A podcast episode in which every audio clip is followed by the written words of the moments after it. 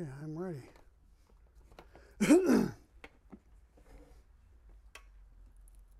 C'est bon? Alors écoutez, bonjour, euh, bonsoir tout le monde. C'est un immense privilège d'être là, à Cannes, trop bien avec les palmiers, avec euh, la mer, avec des gens tellement sympas, vraiment, euh, surtout Manuel, Manuel, vraiment, on est vraiment très content d'être ici. Merci pour votre accueil. Et avec James et Julia March, qui, vous savez, ont travaillé avec nous à Genève pendant quatre ans. Et là, ils nous ont désertés. Ils sont descendus dans le sud de la France. Mais, qui sait, peut-être on les suivra un jour. hein. Je ne sais pas. Mais on est vraiment très, très content d'être là ce soir. Et surtout pour euh, ce sujet que Manuel nous a demandé de traiter sur le mariage. L'art d'être marié. Euh, J'ai appelé ça l'art d'être marié parce qu'en effet, c'est un art. Le mariage, c'est pas évident.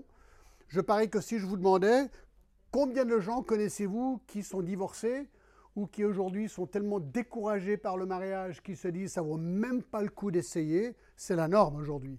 Et des mariages qui tiennent, des mariages qui sont des mariages bibliques, il y en a, mais euh, j'ai l'impression que c'est pas gagné aujourd'hui. Et donc euh, c'est un sujet qu'on aime beaucoup euh, aborder, mon épouse et moi, que je devrais, bon, tu l'as déjà présenté, mais là elle vient de me rappeler, je lui ai demandé, oh, ça fait combien d'années exactement qu'on est mariés? Elle m'a dit, elle m'a rappelé que en janvier qui vient, ce sera 39 ans. 39 ans. 39 ans. Bientôt 40. Ça va être sympa, ça, je me réjouis. hein. Sympa. Bah, 39, c'est sympa aussi, mais les ans 40, c'est sympa aussi. Attendez. Je mets la montre là. Donc voilà, écoutez, je vais prier, puis ensuite on attaque. D'accord? Seigneur, je te remercie pour euh, cette soirée et nous te remercions pour le sujet. Tu vois euh, que tu es l'inventeur du mariage et donc euh, nous aimerions simplement nous soumettre à ta volonté, Seigneur. Merci pour la parole de Dieu qui est inspirée. Seigneur, nous croyons que chaque mot est vrai et juste et vient de toi. Et je te prie que vraiment tu nous aides ce soir, qu'on soit marié ou pas marié. Seigneur, c'est égal, ces, enseignements sont importants pour tout le monde. Seigneur, je te prie vraiment de, nous bénir et de nous guider maintenant au nom de Jésus-Christ. Amen. Alors, euh, c'est un peu compliqué parce que j'ai un cours de, de 12 semaines qu'on fait d'habitude que je compacte en deux heures, d'accord? Donc, on va aller un peu vite, mais c'est pas grave. J'espère que ça va aller, d'accord? Donc, la première partie ce soir, ce qu'on va essayer de faire, c'est de regarder vraiment deux choses.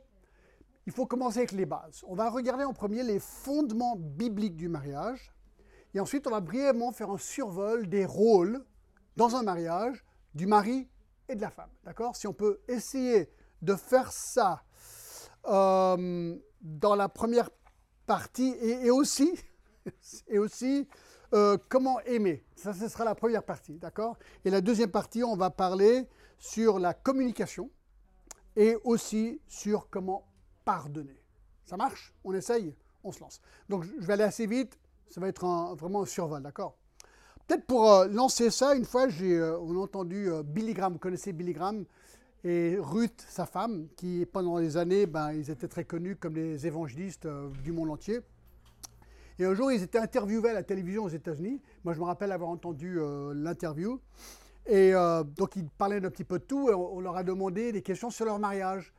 Et le commentateur a dit à Madame Graham, Ruth Graham, excusez-moi, euh, Ruth, est-ce que vous avez déjà considéré le divorce? À quoi elle a répondu Non, juste le meurtre. C'était excellent comme réponse parce que bienvenue au mariage. C'est-à-dire que je ne suis pas en train de dire qu'au mariage on a envie de se tuer, mais ça peut arriver, d'accord, dans les mariages, dans certains mariages. Mais ça révèle que le mariage, c'est pas un acquis. Le mariage n'est pas euh, nécessairement simple. Et ce qu'on veut essayer de voir ce soir, c'est pourquoi. Pourquoi est-ce que le mariage déjà existe? Pourquoi est-ce que le mariage n'est pas simple? Y a-t-il des solutions? Si oui, quelles sont ces solutions? Et ensuite, comment arriver? Et à la fin, j'espère, de cette soirée, on se dira tous, ah ben voilà, les mariages, c'est le top parce que Dieu a un plan merveilleux et on peut vraiment accomplir ce plan. Donc, voyons en premier les fondements bibliques du mariage. D'accord? Premièrement, qui est l'auteur du mariage? Question très très difficile, n'est-ce pas? Réponse, Dieu. Réponse, Dieu. Dans Genèse 1, 27 et 28, euh, nous avons le, ré- le récit de la création. Dieu créa l'homme à son image. Il le crée à l'image de Dieu, il crée l'homme et la femme, Dieu les bénit, Dieu leur dit, soyez féconds, multipliez, remplissez la terre et assujettissez-la et dominez sur les poissons de la mer, sur les oiseaux du ciel et sur tout animal qui se meut sur la terre. Donc ce qui est intéressant, juste, je vais aller très vite, d'accord? Premièrement, l'homme et la femme ont tous deux été créés à l'image de Dieu, qui veut dire qu'ils sont égaux au niveau de leur image à Dieu, d'accord? Et il les bénit les deux ensemble en tant que co-gérants. Ils doivent être féconds, ils doivent multiplier, ils doivent remplir la terre, ils doivent l'assujettir. Donc, ils sont vraiment égaux en tant que nature. Mais Dieu créa l'homme et la femme aussi différents. Différents. Dans, Genèse 2.7, Genèse 2.7, on lit quoi? On lit L'Éternel Dieu forma l'homme de la poussière de la terre et il souffla dans ses narines un souffle de vie et l'homme devint une, âme vivante. Puis l'Éternel Dieu planta un jardin. non, je vais arrêter là. Donc, ce qu'on apprend ici simplement, c'est que l'homme fut créé en premier, directement de la poussière de la terre. Messieurs, quand vous avez une tendance de vous enorgueillir par rapport à quelque chose, rappelez-vous que finalement, enfin, nous sommes que poussière. D'accord? On n'est que poussière. C'est pas très enorgueillissant de simplement nous rappeler que nous sommes que poussière. D'accord? Et que se passe-t-il? Eh bien, il y a un procédé pour ensuite la création de la femme. Alors dans Genèse 2, 20 à 25, on ne va pas lire, je vais simplement survoler. Vous rappelez, il n'y a pas d'aide semblable à l'homme, mais il y a un besoin. Il, aimerait avoir quelqu'un, Dieu voit qu'il y a un besoin. Euh, donc Dieu décide de créer une femme. Comment est-ce qu'il fait? Il endort l'homme, verset 21. Il forme une femme de sa côte. la Bible dit qu'il prend sa côte, forme une femme et amène la femme et tout d'un coup, Adam reconnaît cette beauté divine que Dieu vient de créer et vient de lui euh, apporter une femme parfaite, sans rides, sans âge, sans rien. Elle est parfaite parce que c'est la première femme du monde. Il l'a créée parfaite pour elle, bien sûr. Et euh, ils deviennent un, nous dit le verset 24. Ils sont nus et sans honte. Alors, ce qui est intéressant, c'est que l'homme est créé avant la femme euh, donc il devient la tête du couple dans le sens qu'il y a un leadership, là on le voit déjà dans, Genèse, et la femme a un rôle précis dans Genèse 2, 18. Dans Genèse 2, 18, il est dit quoi? L'Éternel dit qu'il n'est pas bon que l'homme soit seul, je lui ferai une aide semblable à lui. Donc, une aide semblable à lui, ça veut dire qu'il n'est plus seul, Adam. Elle devient une elle est là pour l'aider. Et bien sûr, elle a un privilège, elle peut mettre des enfants au monde, ce qu'un homme ne peut pas faire. Pas jusqu'à dernièrement, mais ce n'est pas vraiment des hommes. Enfin, on se ça c'est une autre histoire, d'accord? Mais c'est vraiment, il n'y a qu'une femme qui peut mettre des enfants au monde. Donc, on apprend, premièrement, que Dieu crée l'homme et la femme égaux, mais il les crée différents. Donc, ils sont égaux, mais différents, ils ont des rôles différents. 3. Sous-points, je ne sais pas dans les notes comment j'ai marqué ça. On est où exactement? Comme ça, on va voir ensemble.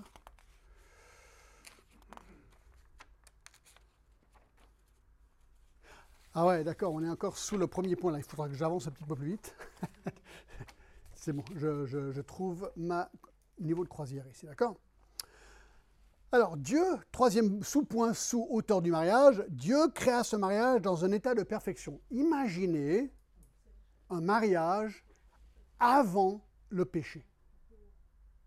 Parce que le péché, c'est dans Genèse 3. Là, on est encore dans Genèse 2.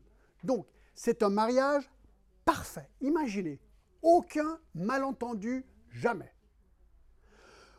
Aucune frustration, aucune dispute, même pas une mauvaise pensée envers son conjoint. Jamais une chaussette sale qui traîne qui aurait pu frustrer Ève pas de bigoudis. Je ne sais pas si ça n'existe plus, les bigoudis, j'en sais rien. Mais plus de, plus de trucs qui peuvent traîner qui pourraient frustrer son conjoint. Là-bas, c'était parfait. Tout était top. Lui, il était beau, elle était belle, tout était génial. OK? 4. Dieu créa l'homme et la femme parfaitement satisfaits de leur rôle complémentaire. D'accord? Lui, créé en premier, il mène, elle, elle a été créée pour l'aider. Aujourd'hui, euh, on se dit, ouais, non, mais là, c'est un peu ringard, quoi. On va quand même pas permettre ça aujourd'hui dans notre société égalitérien. Bah, écoutez, à l'époque, ils étaient parfaitement heureux avec leur rôle Moi, je dis souvent aux gens, mais John, euh, moi, je dis, moi, je dis aux gens, moi, je ne peux pas mettre un bébé au monde, personnellement. Je ne peux pas. Je suis un homme. Est-ce que je suis frustré? Non. Non. Je ne suis pas frustré de ne pas pouvoir mettre un bébé au monde. Je suis satisfait de mon rôle. Vous voyez? Ben, À l'époque, tout le monde était satisfait de leur rôle. Donc ça, c'est intéressant. Et finalement, ça c'est intéressant encore, hein, c'est le premier point, l'auteur du mariage, Dieu créa leur mariage pour qu'il soit pour la vie. Pour la vie. Dans Genèse 2 et le verset 24, il est dit ceci, c'est pourquoi l'homme quittera son père et sa mère et s'attachera à sa femme et ils deviendront une seule chair. C'est intéressant, ils sont deux, ils viennent ensemble et la Bible les appelle un maintenant. Une seule chair, ils sont un. Jésus le répétera dans Matthieu 19, d'accord? Donc, euh, le mariage était pour la vie, mais imaginez, c'est logique. Imaginez si Adam et Ève avaient divorcé. Avec qui se seraient remariés?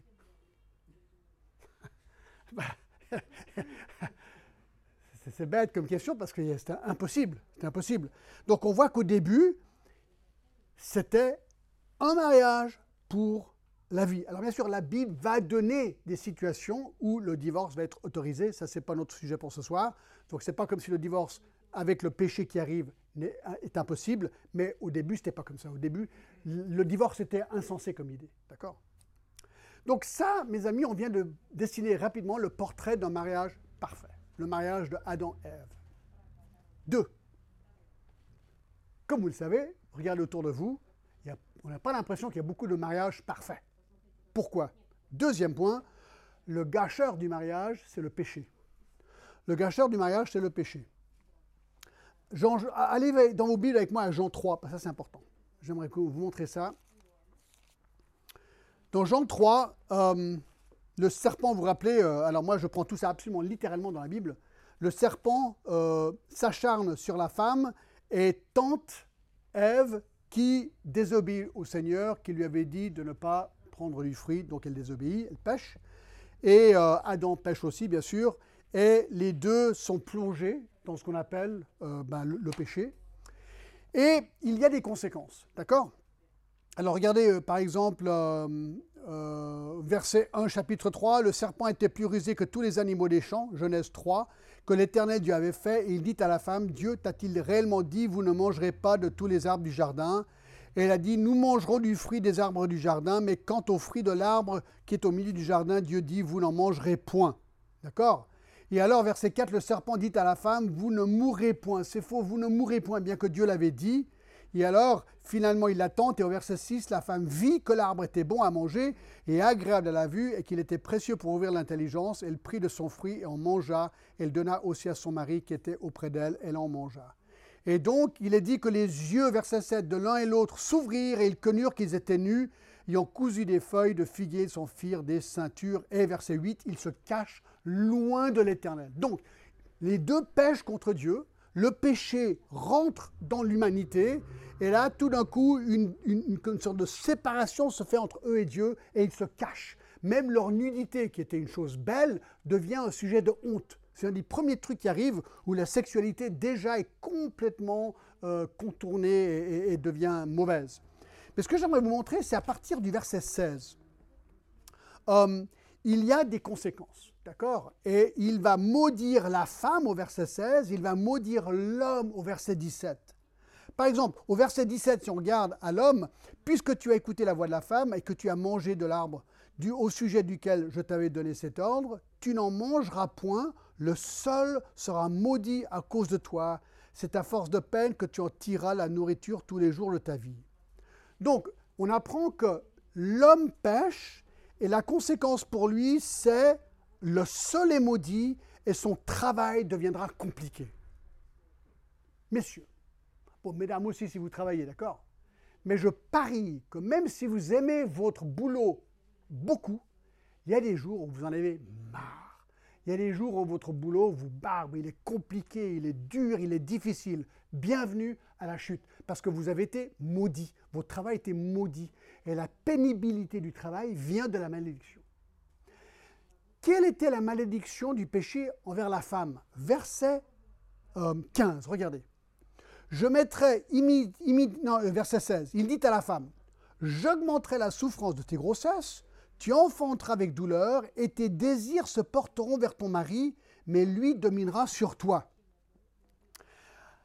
Alors, beaucoup de gens sont confus par ce verset, mais il est clé pour comprendre le mariage ici. Regardez ce qu'il dit. Il dit à la femme, j'augmenterai la souffrance dans tes grossesses. Donc, première malédiction, mesdames. Alors, moi, je n'ai jamais expérimenté ça, d'accord? Mais si vous avez eu un enfant, avant que les péridurales soient inventées ou si vous avez décidé de ne pas avoir de péridurale, qui était ton cas deux fois, je crois, si je ne me trompe pas, d'accord Elle ne sait pas avoir de péridurale deux fois. Ah Puis j'étais là, je la voyais souffrir. Hein. Tout ce que je pouvais faire, c'est avec la bouteille d'eau. Oui, chérie, tout ira bien. Tu vois, c'était vraiment, c'était vraiment compliqué, d'accord Alors, la, dernière fois, tac, la, péridurale, et là, je me suis évanoui. Mais bon, ça, c'est autre chose, d'accord Alors, ça, c'est le premier truc, d'accord Ensuite, tu enfanteras avec douleur. Mais regardez la deuxième malédiction tes désirs se porteront vers ton mari, mais il dominera sur toi. Alors beaucoup de gens disent, mais c'est génial ce verset. Regardez ce qu'il dit, c'est que tes désirs se porteront vers ton mari. La femme va avoir des désirs sexuels pour son mari, c'est le top. Mais, allez voir, c'est pas ça, parce que c'est une malédiction. Et je pense que les désirs sexuels, c'est pas vraiment une malédiction. Ça, c'est une bénédiction, je dirais, d'accord? Donc ça peut pas être ça.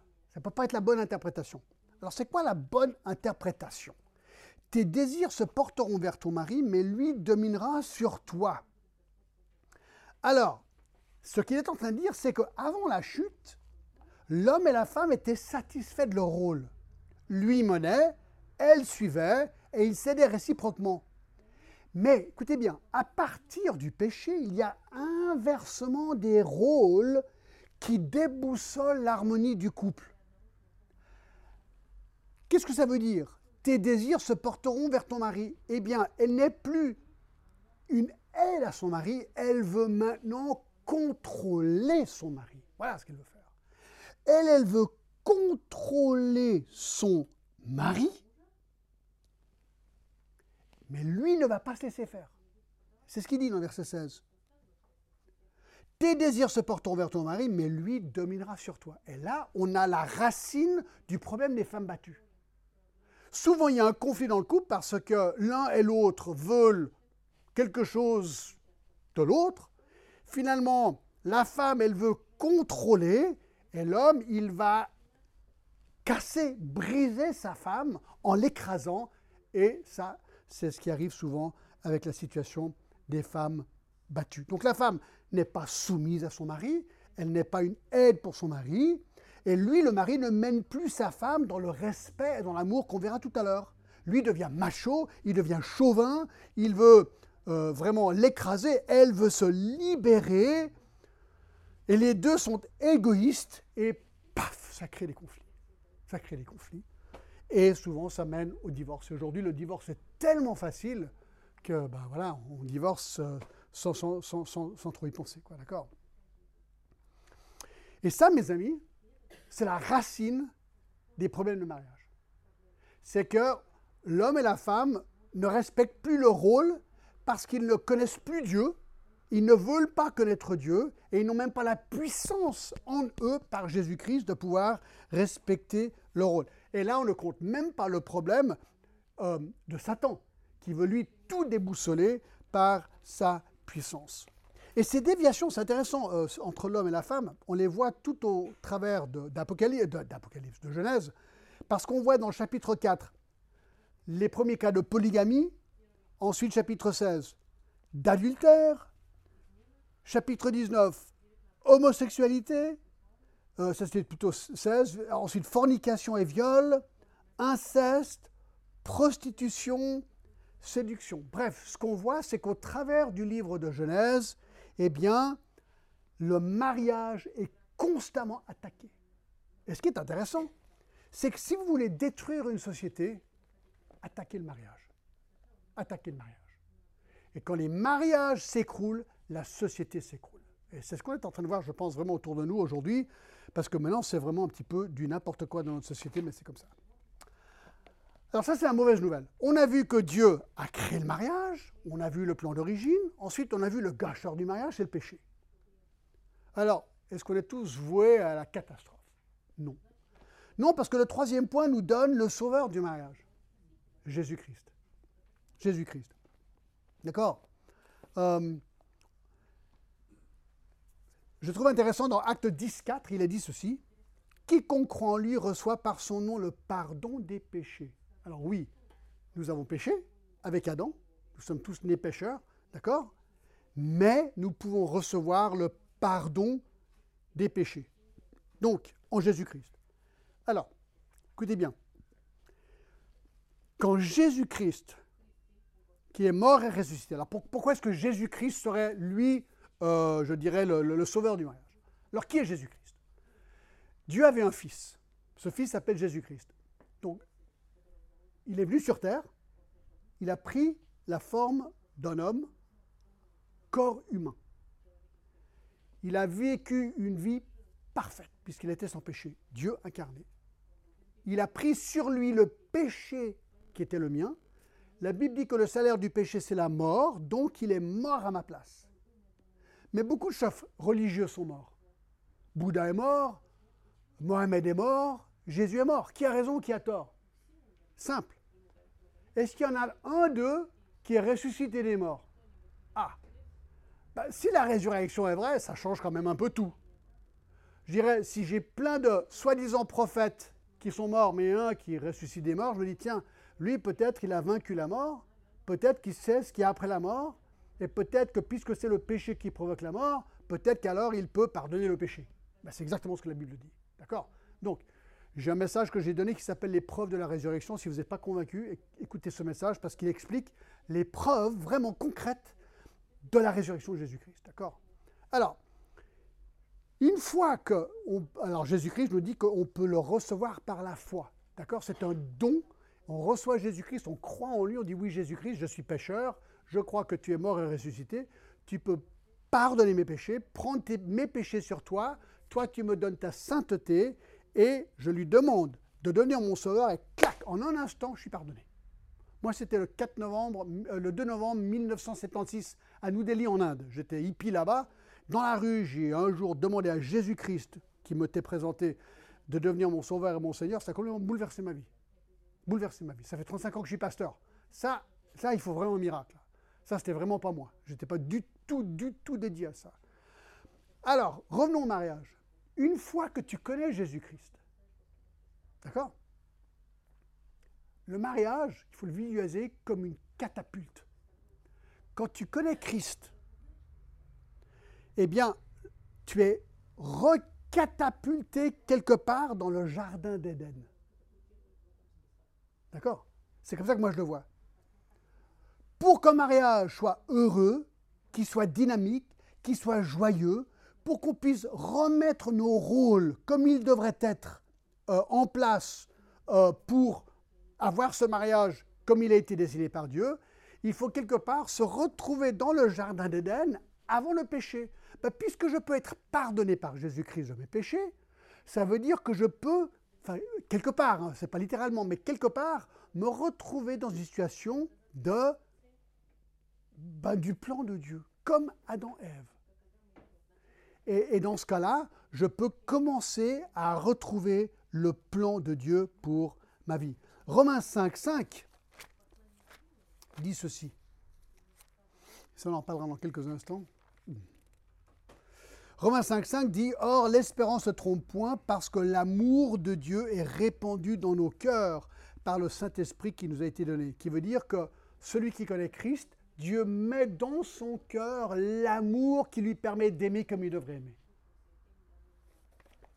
Et finalement, le forgeur de la Bible, c'est le quatrième point sur vos notes, c'est la Bible. Comme vous voyez, on se base sur la parole de Dieu, la Bible, pour essayer de comprendre ce qu'est un bon mariage et un juste mariage. C'est normal. C'est Dieu qui a écrit ce livre. Lui, il nous a donné le plan parfait pour le mariage dans la Bible.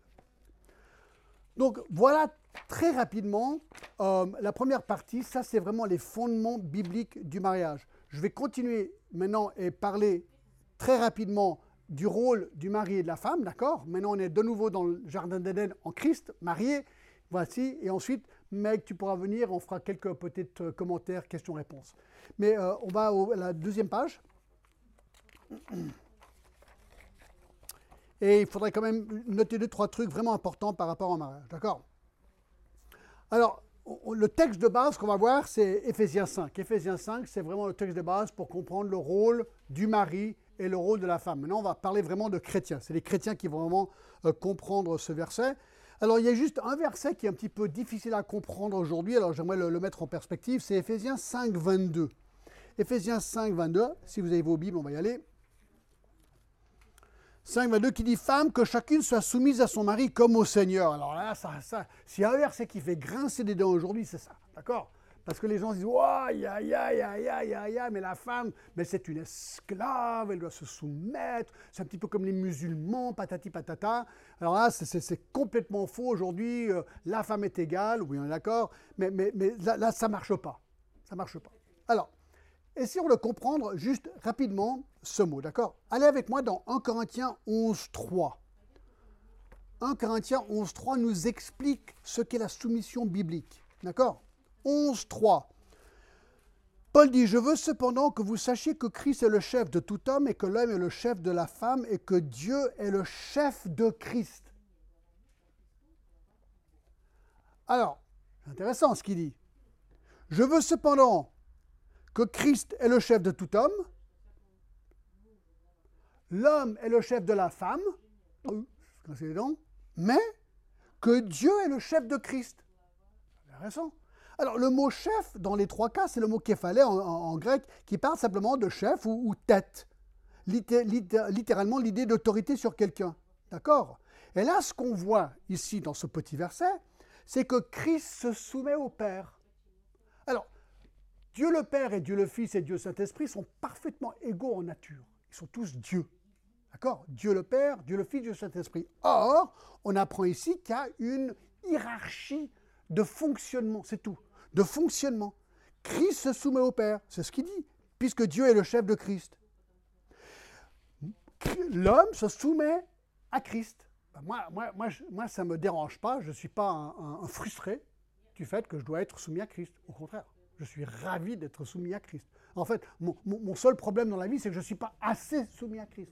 D'accord hum, euh, et ensuite, on voit très bien euh, ce qu'il dit aussi, que, Christ est le chef de tout homme. Et donc, dans le même sens, l'homme est le chef de la femme. Eh bien, il n'est pas en train de dire que l'homme est un, comment dire, un tyran. Il est en train de dire simplement qu'il y a une relation avec une autorité dans cette relation, avec un rôle différent. D'accord? La soumission de la femme est un terme militaire, le mot upotasso, euh, qui veut dire ranger ou se placer ou dessous en grade. L'idée, c'est de renoncer à son droit sur un autre, mais ça n'a rien à voir avec la dignité, c'est simplement une situation de rôle. Et moi, j'amène toujours la situation du fait, moi, je ne peux pas mettre un bébé en monde, au monde, ben, je ne suis pas frustré par ça. Donc, je, je ne cherche pas des choses pour lesquelles je n'ai pas été créé par Dieu. Et voilà globalement euh, le, point, et ce verset dans 1 Corinthiens 11.3 est très important parce qu'il montre que la soumission n'est pas une chose indigne. Alors avec ça, allons à Éphésiens 5. Éphésiens 5. Et regardez ce qu'il dit. C'est génial. Alors c'est intéressant, Paul commence avec la femme. Au verset 22, femme, verset 25, mari. Alors femme. Femme, que chacune soit soumise à son mari comme au Seigneur, car le mari est le chef de la femme, comme Christ est le chef de l'Église, qui est son corps et dont il est le Sauveur. Or, de même que l'Église est soumise à Christ, les femmes aussi doivent être à leur mari en toutes choses. Alors qu'est-ce qu'on apprend sur le rôle de la femme au niveau d'un mariage? Premièrement, elle, oui, elle doit être soumise, ce qu'on appelle une soumission générale, numéro point 1, d'accord? Une soumission générale. Toutes les femmes devraient être soumises à leur mari, parce qu'il parle aux femmes. Deux, une soumission digne. Alors attention, ça ne, ça ne, n'implique pas du tout une moindre dignité.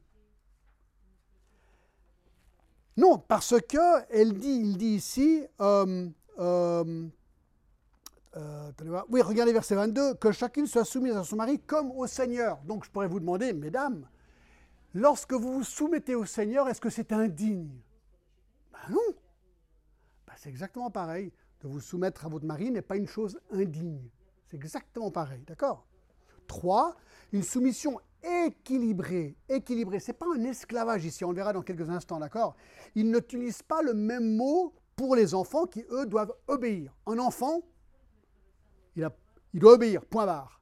Une femme n'obéit pas, elle est soumise, c'est différent. C'est une adulte, c'est une dame, elle discute, on parle, d'accord? C'est très différent. 4. C'est une soumission personnelle. Elle doit se soumettre à son mari. Son mari c'est une soumission joyeuse, parce que, c'est numéro 5, parce qu'elle se soumet comme au Seigneur. Ben, moi, je vois mon épouse, elle, aime le Seigneur, et sa soumission au Seigneur est joyeuse. Donc, quelque part, c'est exactement la même chose par rapport à son mari. Mais on va voir pourquoi elle, devrait être joyeuse. Parce que son mari la traite comme une princesse. Ça, on y, arrive tout de suite, d'accord? 6. Euh, une soumission volontaire. Volontaire. Car le mari, nous dit ce verset, est le chef de la femme. Donc, elle comprend elle comprend que son mari n'est pas un dictateur, mais que c'est simplement un homme que Dieu a doté de cette responsabilité de la monnaie dans le Seigneur comme une princesse, et donc elle va se soumettre avec joie. 7, c'est une soumission éducative, c'est intéressant, de même que l'Église est soumise à Christ. Donc, c'est intéressant, il dit que le mariage, l'image d'une femme qui se soumet à son mari, c'est l'image, c'est l'image de l'Église qui se soumet à Christ. Donc, quand les gens voient un bon mariage qui marche bien en Christ, ils devraient se dire Waouh Là, je vois un exemple de l'Église. Je ne sais pas combien de gens à Cannes se disent ça quand ils voient un mariage, mais c'est ce que le texte nous dit. Intéressant. 6, 8, une soumission totale. Alors ça c'est intéressant, regardez ce qu'il dit à la fin là, de, ce verset. Non, dans, euh, oui, c'est dans Regardez verset 24. Or, de même que l'Église est soumise à Christ, les femmes aussi doivent l'être à leur mari en toutes choses. Waouh Là, on se dit, mais c'est du radical en toutes choses, mais c'est une esclave. Non, non, non, non, non. Parce que maintenant, nous allons passer aux hommes pour voir comment l'homme et le mari va traiter sa femme pour qu'elle veuille se soumettre à lui. On y va? Et si vous avez des questions, on en parlera dans quelques instants. Alors, regardons le rôle du mari maintenant. Ben, c'est la suite. Alors, messieurs, attachez vos ceintures de sécurité, parce que ça va faire un peu mal, d'accord? Alors, il y a moins de points, mais ça ne veut pas dire qu'ils sont plus light. D'accord? Alors, verset 25, regardez, Marie, que chacun aime sa femme comme Christ a aimé l'Église et s'est livré lui-même pour elle. Alors, si on doit résumer comment un mari devrait traiter sa femme, on peut le résumer par un mot, le mot amour. Le mot amour. D'accord? Le mari doit aimer sa femme. Alors on va y revenir, on va définir le mot dans un petit moment.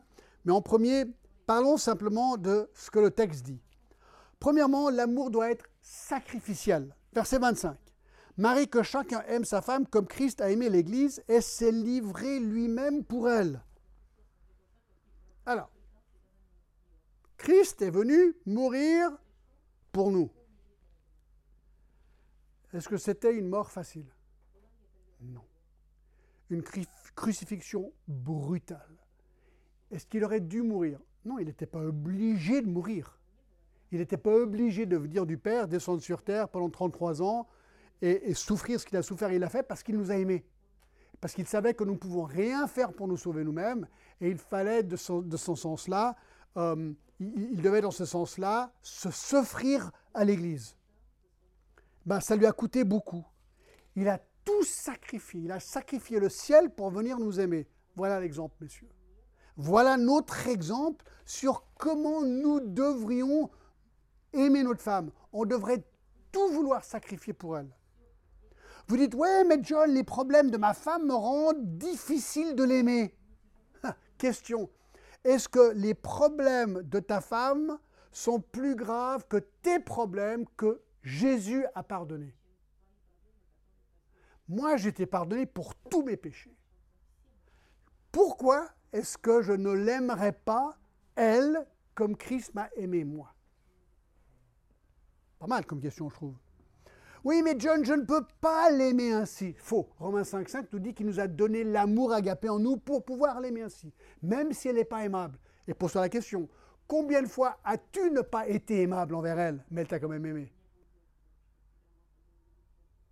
Et en Corinthiens 13,5 dit que l'amour ne cherche point son intérêt. Donc, c'est parfaitement possible d'aimer sa femme de manière sacrificielle.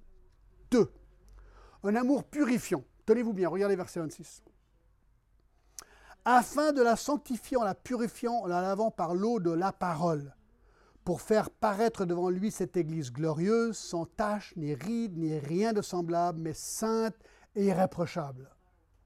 Hein. C'est ainsi que le mari doit aimer sa femme comme son propre corps. Celui qui aime sa femme s'aime lui-même.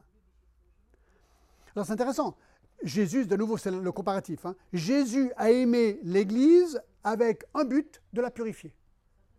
Il a pris un homme comme moi, à 19 ans, moi qui étais pécheur, qui était anti-Dieu, et il m'a complètement lavé et purifié. Alors ça ne veut pas dire que je vis une vie parfaite aujourd'hui, mais lorsque lui me regarde, le sang de Christ me lave, je suis pur.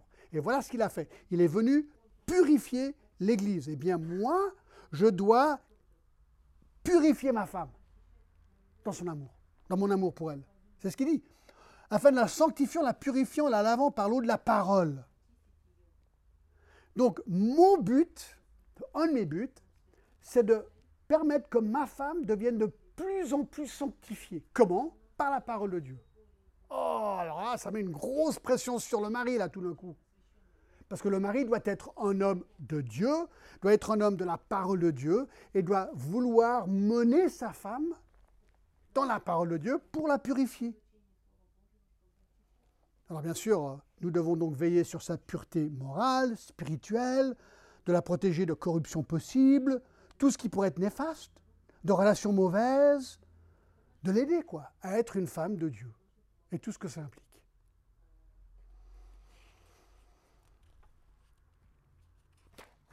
Trois.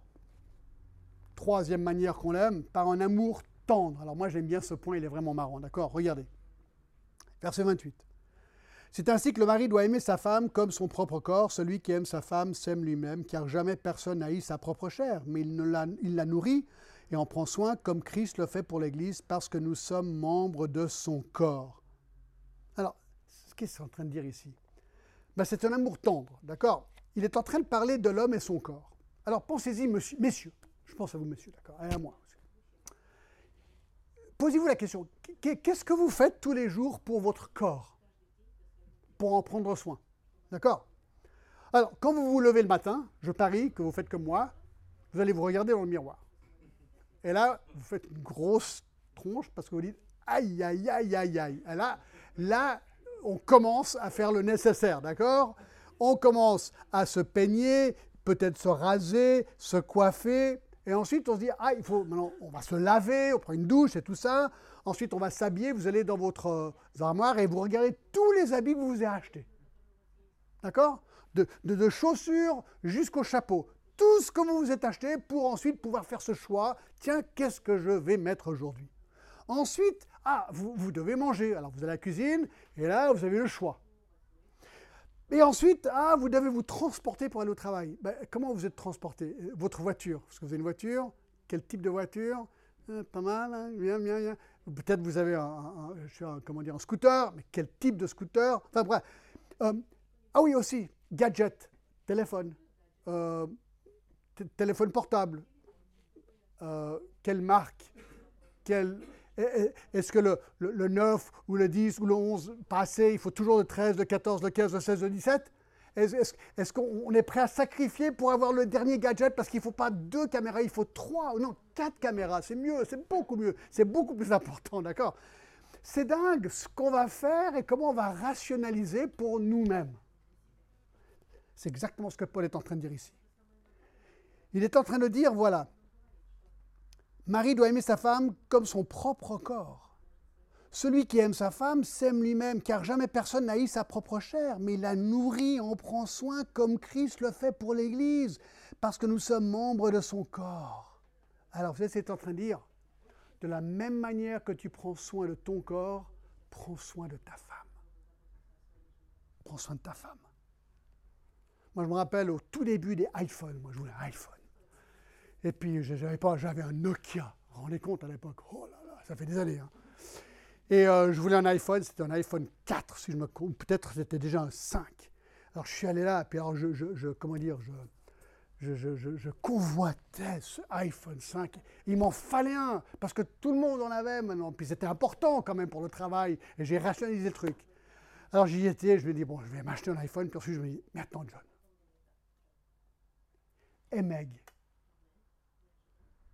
toi, tu auras ton iPhone, puis elle, elle aura qu'un misérable Nokia. Savez ce que j'ai fait ce jour-là J'ai acheté deux iPhones. voilà. Et en plus, alors par contre, j'ai mis le paquet. Je l'ai invité à un super restaurant à Carouge, tu te rappelles? Et là, paf, je lui ai offert son iPhone. Et là, c'était l'amour immédiat, d'accord? Non, c'est tout bête ce que je dis, mais c'est pas tout bête ce que je suis en train de dire. Voilà, est-ce que, c'est ça la question, est-ce que je vais sacrifier et prendre soin de ma femme comme ou mieux que je prends soin de moi? Est-ce qu'elle vient en premier en fait? C'est ça la vraie question. Et je pense que si on fait ça, je pense que la plupart du mariage est gagné là. Parce qu'elle va toujours se dire, ben, c'est trop bien ce mari, quoi, il est incroyable mais il pense toujours à moi, il est toujours en train de, me donner à moi, enfin, il fait tout pour moi, c'est le top du top, c'est tout simple. Qui n'aime pas être servi? Qui n'aime pas être servi? Voyez? Donc voilà, je pense que c'est vraiment simple. Et finalement, euh, quatrième point, un amour incassable, verset 31 à 33, c'est pourquoi l'homme quittera son père et sa mère, s'attachera à sa femme, et les deux deviendront une seule chair. Ce mystère est grand, je dis cela par rapport à Christ et à l'Église. Du reste, que chacun de vous aime sa femme comme lui-même et que la femme respecte son mari. De nouveau, le verset 31, c'est pourquoi l'homme quittera son père et sa mère, s'attachera à sa femme. Le mot, c'est un mot très fort pour coller, les deux deviendront une seule chair. Écoutez, c'est pas une et une personne deviennent deux, non. Aux yeux de Dieu, un mari et une femme deviennent un. Ils sont fusionnés et Dieu les voit comme un. Matthieu 19. D'accord? Ils sont un. Et c'est pour ça que le divorce est très compliqué. Parce qu'en divorce, les gens se disent bon, ben, on redevient un, un. Non, pas vraiment. Quand on divorce, bien, c'est plutôt un qui devient deux moitiés. Il y a un déchirement. Et on voit ça souvent euh, au niveau des enfants, qu'un divorce est très dur hein, sur les enfants. Alors, je ne dis pas que tous les divorces sont non bibliques, mais je pense que le divorce a toujours un impact assez difficile sur les gens qui divorcent, même ceux qui sont bibliques. Mais bon, par la pure grâce de Dieu, il y a même pardon, bien sûr, pardon euh, dans, des fautes qu'on peut faire. Et le, Seigneur est grand et veut vraiment nous pardonner dans toutes ces choses. Mais là, ce qu'on voit, c'est que l'amour est incassable. Voilà, en Christ, en Christ, on devrait pouvoir se dire, voilà, chérie, je t'aime jusqu'à la mort. Jusqu'à la mort. Et nous, c'est ce qu'on se dit constamment. On se répète ça. On dit, voilà, chérie, le, mot divorce dans le couple, il n'existe même pas. On veut dire non. Voilà, on a 39 ans, on va aller, tes parents, ils ont été jusqu'à 64 ans, si je ne me trompe pas. Voilà, alors nous, on a encore pas mal d'années pour y arriver, d'accord?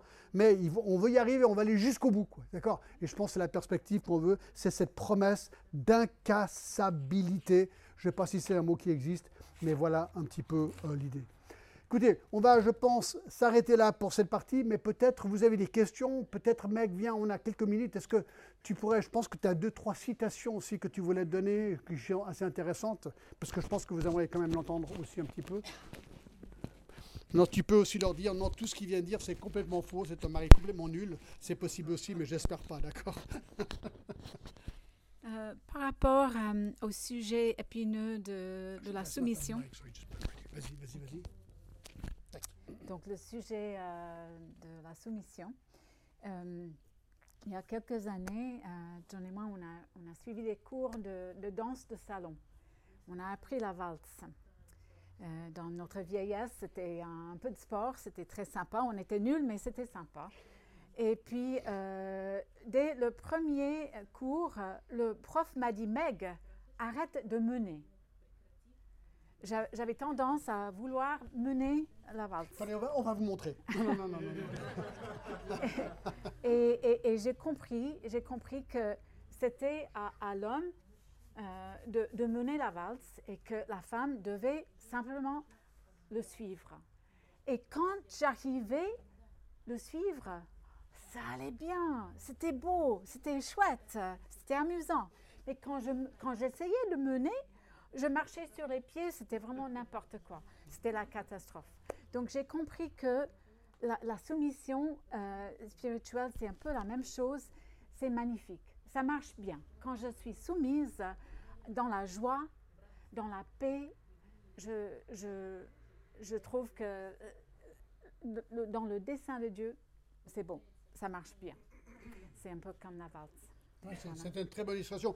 Puis il faut dire aussi que la soumission, ça ne veut pas dire que moi je décide, elle, elle dit oui à tout. Non, il y a une discussion, hein, c'est une symbiose, c'est ça. On tout à fait. Voilà, ça. Euh, si, si, il fait euh, une faute dans la valse, bah, j'ai le droit de lui dire non, tu commences avec le pied gauche. Voilà, je commençais toujours sur le mauvais pied en fait, c'est ça. Et puis on Donc euh, voilà, en tant que chrétien, on, est là ensemble pour grandir spirituellement ensemble. Donc on s'exhorte mutuellement. la soumission ne veut pas dire que je, je, je dois obéir même euh, dans le péché. Non, c'est pas ça.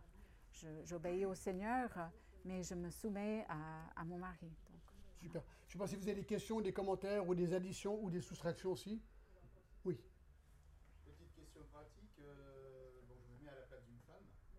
Elle a un mari qui, excusez-moi du terme, parfois il va déconner. Il va prendre des décisions. Enfin, il veut prendre des Euh, apparemment euh, pas très bien ni pour sa femme ni pour les enfants. Est-ce qu'elle doit se soumettre quand même? Et si oui, comment? Et sinon, pourquoi?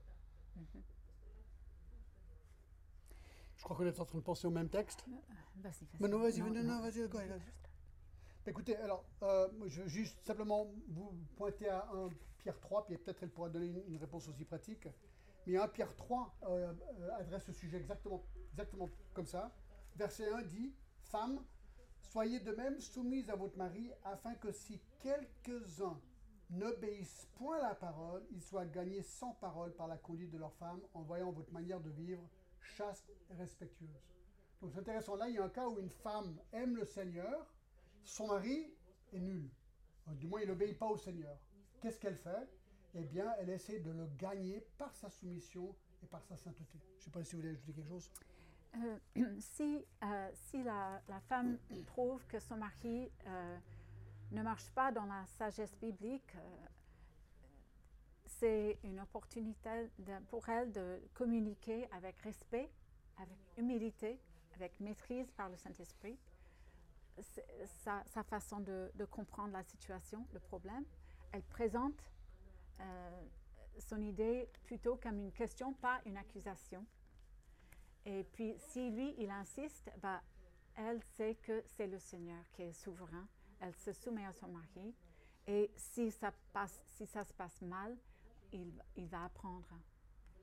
Donc, euh, dans, le Seigneur, même une mauvaise décision de la part du mari, le Seigneur peut l'utiliser pour aider cet homme à grandir dans sa sanctification avec l'humilité.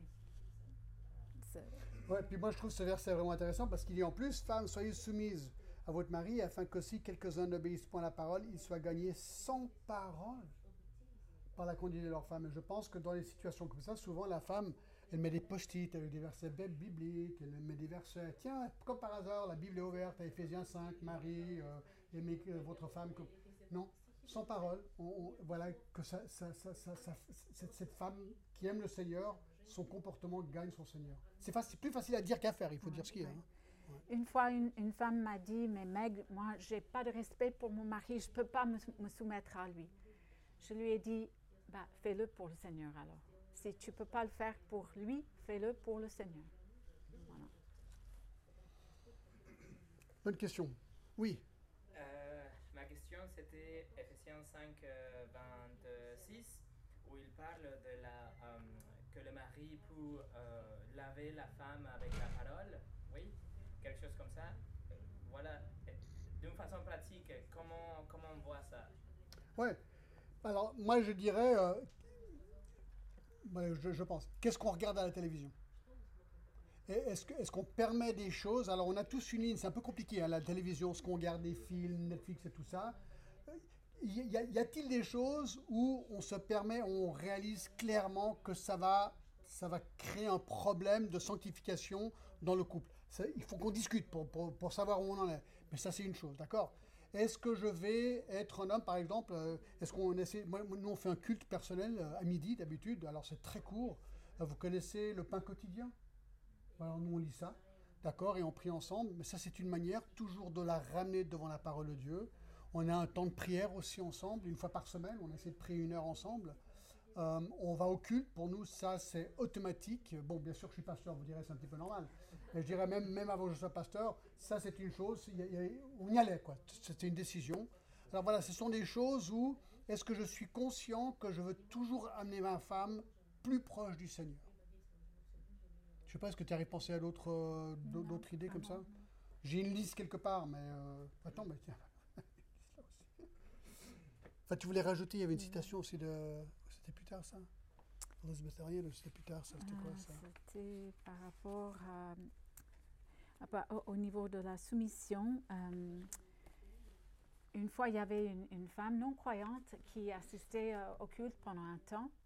Et puis, elle m'a dit un jour, Meg, je ne suis pas euh, vraiment croyante, mais une chose que j'ai observée dans votre communauté, c'est que vous, les femmes, vous ne faites pas de blagues sur vos maris. Et ça, j'ai trouvé chouette qu'elle a compris que euh, la Bible nous enseigne de respecter nos maris. Et elle m'a dit, c'est pas comme ça dans le monde.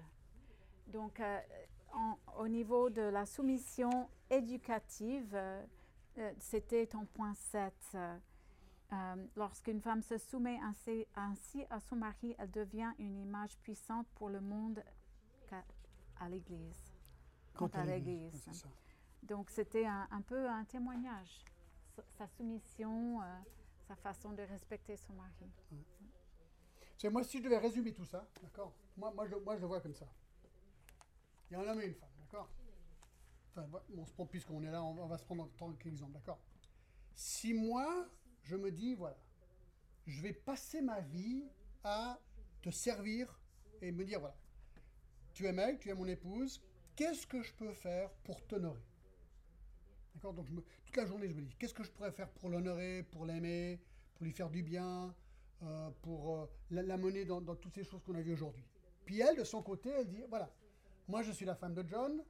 Qu'est-ce que je peux faire pour honorer John, respecter John, l'aimer, lui faire du bien? Je me dis que si notre perspective, les deux, en Christ, bien sûr, hein, c'est que moi, je me, dépense à l'honorer, elle se dépense à m'honorer, quel va être le ressenti dans le couple? Trop bien, mais c'est génial. Qui n'aime pas être servi par quelqu'un? Si moi je la sers continuellement, bah, elle va se dire, c'est mon prince charmant. Alors, je dis pas que c'est réussi, d'accord? Je suis toujours en train de lui demander pardon pour toutes mes faiblesses. C'est vrai, hein, ça. Constamment. Constamment, je lui demande pardon parce que j'ai l'impression que je suis un peu nul. Mais j'essaye. Je me dis, voilà, moi, il faut que je la serve. Et parce qu'en Pierre 3, il dit, voilà, messieurs, regardez ce qu'il dit dans Pierre 3, c'est génial. En Pierre 3, il dit, Marie, verset 7. Montrez à votre tour de la sagesse dans vos rapports avec votre femme comme avec un sexe plus faible. Honorez-la comme devant aussi héritier avec vous de la grâce de la vie.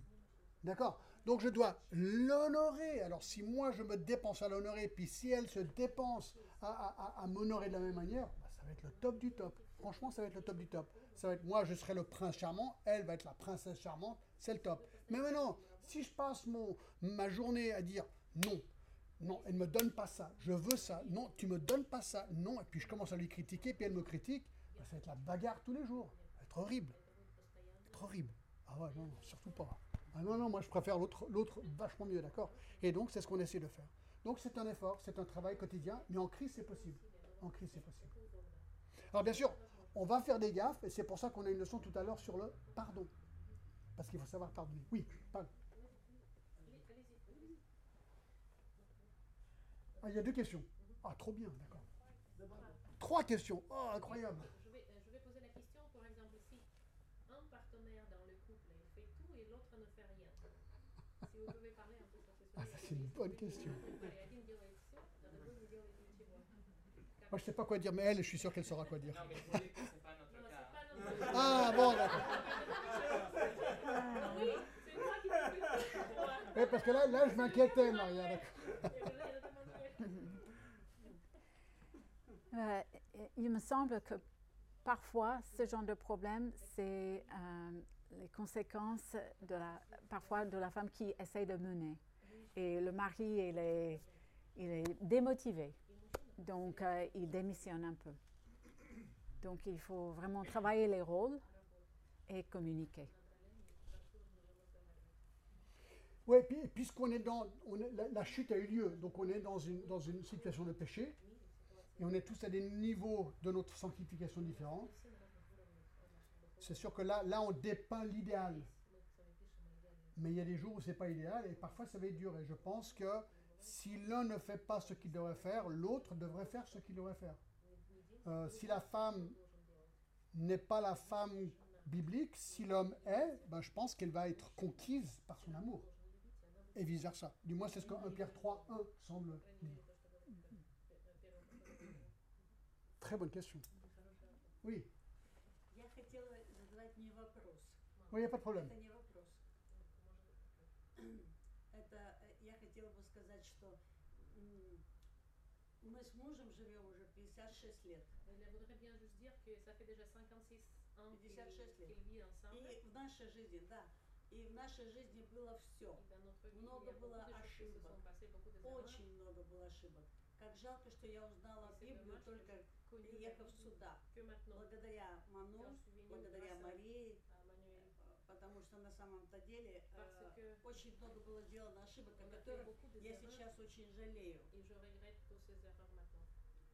Но дети выросли, э, мы продолжаем жить. И, и в нашем жизни э, не зря Мария сказала, что один делает все, второй делает ничего. А, наверное, это случай, скорее всего, скорее всего, может быть, про нас, потому что если один что-то делает, второй ничего не делает. Ну, ну и на самом-то деле сейчас, сейчас э, поменялась ситуация, поскольку муж мне сейчас помогает во всем, абсолютно. И даже я иногда капризничаю. Alors, déjà, déjà je, on aimerait vous féliciter pour 57 ans. Ah, Ça, je crois qu'on peut même les applaudir. Hein. Ouais. Et, ce que vous êtes en train de dire, c'est, je dirais, euh, la réalité de, l'homme aujourd'hui. Le mariage, c'est un peu comme ça. C'est comme la bourse. La bourse, c'est haut et bas, mais c'est avec une, une pente montante. Et le dernier point, c'est que c'est un mariage incassable. Même quand c'est difficile. Et vous, vous avez montré qu'on peut tenir, même si c'est parfois difficile. Et en Jésus-Christ, il y a pardon, et les erreurs, ben, il les pardonne aussi, et il nous aime.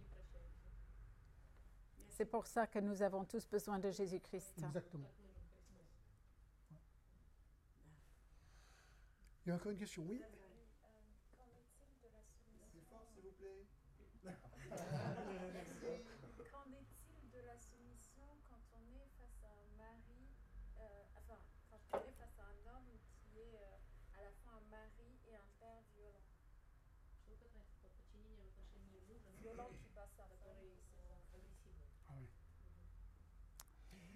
Elle a- bah oui, tu as, beaucoup travaillé là. Ouais. Matthieu 18. Yeah, alors, je- elle a- bon, tu, je crois que tu peux parler parce qu'elle a, a beaucoup travaillé sur ce sujet en fait. Dieu, Dieu a pourvu des moyens de protection pour la femme. Euh, déjà, euh, il y a euh, l'Église, il y a aussi le gouvernement.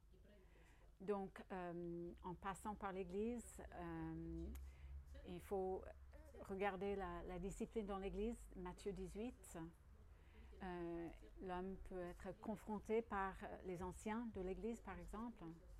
Euh, Peut-être euh, il faut passer au niveau du gouvernement aussi.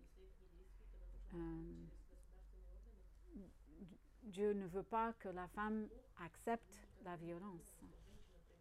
Nous, dans notre cas, quand il y a une situation comme ça, où une femme, disons, est une femme battue, elle est battue par son mari, et les enfants aussi, alors nous, on va jamais dire à la femme, il faut rester dans le foyer et se soumettre, être battue. Nous, on va les séparer. Parce que ça, c'est un crime aussi. C'est-à-dire que même au niveau de l'État, alors d'habitude, quand il y a une situation comme ça, si elle met les anciens d'une église au courant, sinon on dit à l'homme, on va appeler tout de suite euh, les autorités. Il y a un changement de comportement assez rapidement, parce qu'il peut aller en prison pour ça. hein. Nous, on a déjà eu ces cas. Euh, moi, j'ai il y a une situation où une fille a été battue par, son mari. Enfin, on les connaissait très bien. Et euh, c'est moi qui avais pris la photo. moi, je crois que elle avait, des- des bleus ici. J'ai pris des photos. Je suis allé voir le mari. J'ai dit voici les photos de ce que tu as fait à ta fille.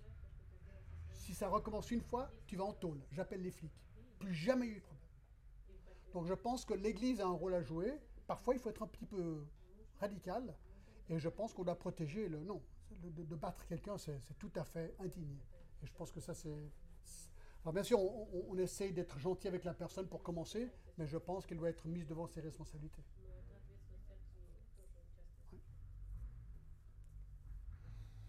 C'était Paolo. Je, je reviens sur euh, Ephésiens 5, que j'avais dit. Euh, donc, les hommes, Oui. me sont concernés évidemment. Marie, aimez, aimez vos femmes comme Christ aimait l'Église et s'est livré lui-même pour elle, euh, afin de sanctifier par la parole. J'ai bugué sur le mot parole. Parce que ce n'est pas le mot grec logos, mais c'est le mot grec rhéma. Donc la parole proclamée. Et je me suis dit, il y a quelque chose là-dedans. C'est-à-dire, les maris, ils peuvent, avec leur parole, si ce n'est pas en accord avec Dieu, blesser leur femme.